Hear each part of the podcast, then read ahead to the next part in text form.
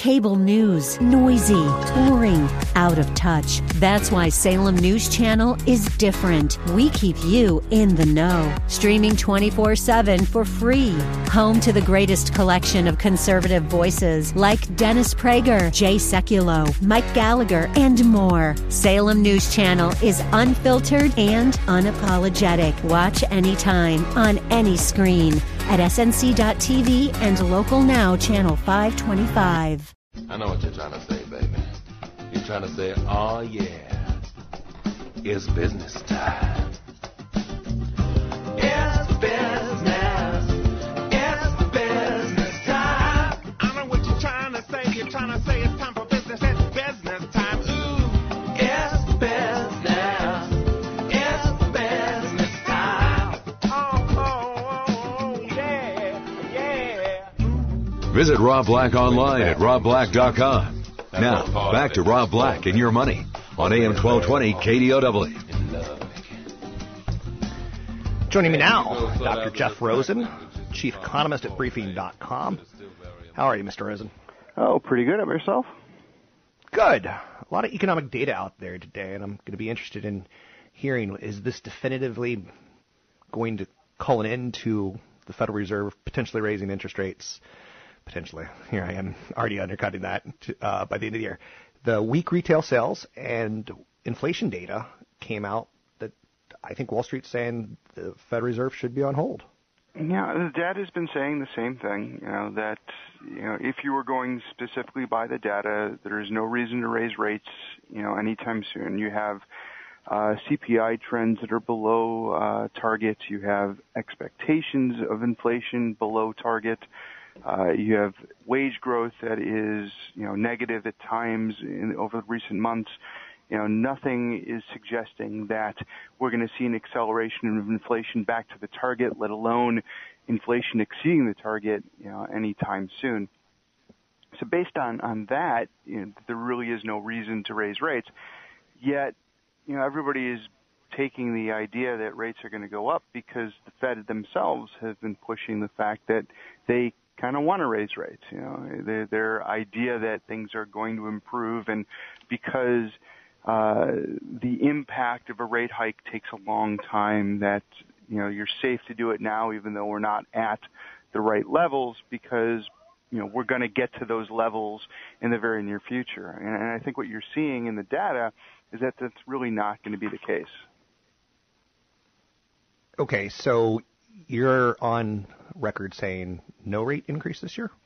I, I it's impossible to say okay. no rate increase this year. I think that the data would say it shouldn't be raised. And I've been on record saying that, you know, if I was the chair, I wouldn't be rushing to raise. I would, you know, be, be waiting, you know, as long as possible. You know, I've gone out and stated multiple times you know, on your program that it's easier to counter the effects of too much inflation. It is impossible, no, not impossible, but very, very difficult to counter the effects of disinflationary environment or a deflationary environment. I mean, if you look at what's going on in Japan over the last, you know, 15, 16 years, we, we know that, you know, quantitative easing, you know, may help on the margin, but it's not the foolproof way of getting the economy back to, you know, so-called normalization. So if you're going to raise rates and raising rates, you know, will cut into demand, it will slow down the economy, which will depress inflation uh, from its current trends. And your trend right now is below uh, what the Fed wants. That's not, you know, good. That's not a, a prudent measure. Uh, it would be better off holding off, you know, waiting, you know, as Larry Summers has said, as uh, you know the IMF has announced, as you know other economists have come out and stated that look, the data is the data. The data is not you know strong by any means. It's not strengthening by any means. We're not in an area where we expect to see an acceleration beyond what we already have. And if that's the case, you shouldn't raise rates into that you know that scenario. But looking back at Japan, for instance, and looking back at the United States for the last 10 years, lower interest rates really haven't sparked a lot of demand, or has it? A lot of people think the Fed is just pushing on a string, and that maybe we would be better off with no Federal Reserve and just letting the markets play themselves out faster. No, I, I don't think taking away the Federal Reserve would make things better. I, I think that you know the Fed can't do much when rates are at zero. You know, the, the impact of monetary policy is very, very limited the closer you get to the zero lower bound. And you know, we we know that from other countries, you know, see, you know, seeing a similar experience. What we haven't seen, and you know, this is where the Keynesians will, will, will rise up and say, "Hey, you know, we're fighting a fiscal policy that's you know, contractionary. You know, we're we're re- you know using austerity measures. We're reducing the deficit at a time when there is no uh, buyer of last resort. You know, the Fed is supposed to be the backer of banks of last resort, but the U.S. government is supposed to be the buyer of last resort. If businesses are unwilling to take out loans at zero percent, if consumers are unwilling to rack up more debt at zero percent, the Fed, you know, can't do anything the Treasury Department and the, and the U.S. government by themselves can. You know, they can take out debt at these low interest rates and use them for productive investments. You know, we could say, you know, forever that, you know, we know that bridges need to be replaced. We know that roads need to be replaced. We know that, you know, we could use different rail systems like that. Stuff that would put people to work, stuff that would attract a positive return on investment, especially at these low rates. But the impact is a higher deficit, and there's plenty of people that are concerned, and they have a right to be concerned that higher deficits will make things more difficult once rates start rising.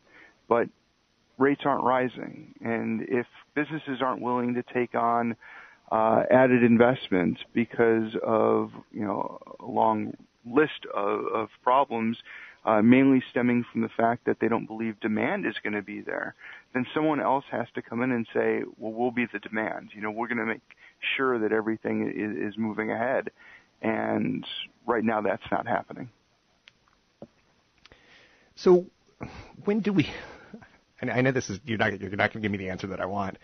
When do we start borrowing money and building bridges? And when does Congress start saying, you know, this low cost of money. Let's face it, it's low cost of money, and if we're going to do these repairs and these improvements, let's let's borrow money at a low cost instead of a high cost.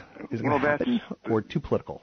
Yeah, I mean eh, that, that's really what it is, and I, I'm trying to stay out of the politics of the situation, but you know the, the reality is that the way Congress is is made up of. You know, that the, the factions within the Republican Party, the factions within the Democratic Party, are not uh, conducive of working together to make a fiscal, uh, you know, policy that's expansionary. I mean, you had how many times has you know Chair Bernanke, when he was the Fed, you know, president, Fed chair, go in front of Congress and say, you know, do your job, get you know, spend more money. We we we need this, and you know, they come back worrying about the dollar or worrying about inflation or worrying about other stuff that the Fed, you know, has managed, you know, not optimally, but they, they've done a fairly good job. Now the question is,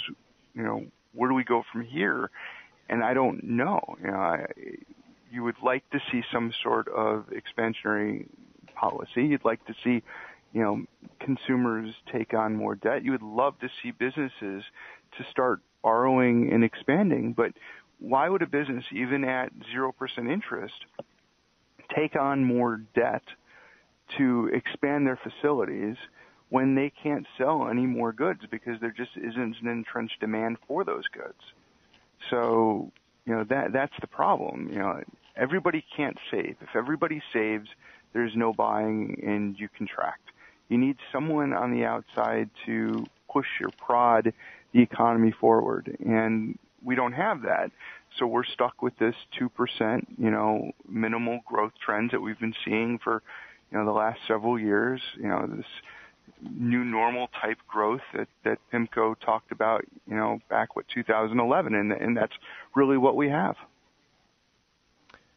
Looking in, in changing the topic ever so slightly back to retail, the numbers for autos were pretty staggeringly high. I know you've done a lot of work with autos in the past. Is this a good sign, or is this uh, Americans throwing money into cars and not houses? No, I, I mean the reality account? is that you hadn't bought any cars for a number of years during the Great Recession, and you know consumers are finally back on a, on a footing where they are able to take on more debt. So why would you sink money into your old dilapidated car when you could buy a new one at a relatively cheap price at relatively good, uh, you know, interest rates? So the fact that we're seeing the the return to the auto sector is a good sign. It says that consumers are a little bit more stable and you know they're finally you know removing some of these old vehicles uh, from the marketplace. Anything else that you're working on that you think we should highlight as we wind down the segment?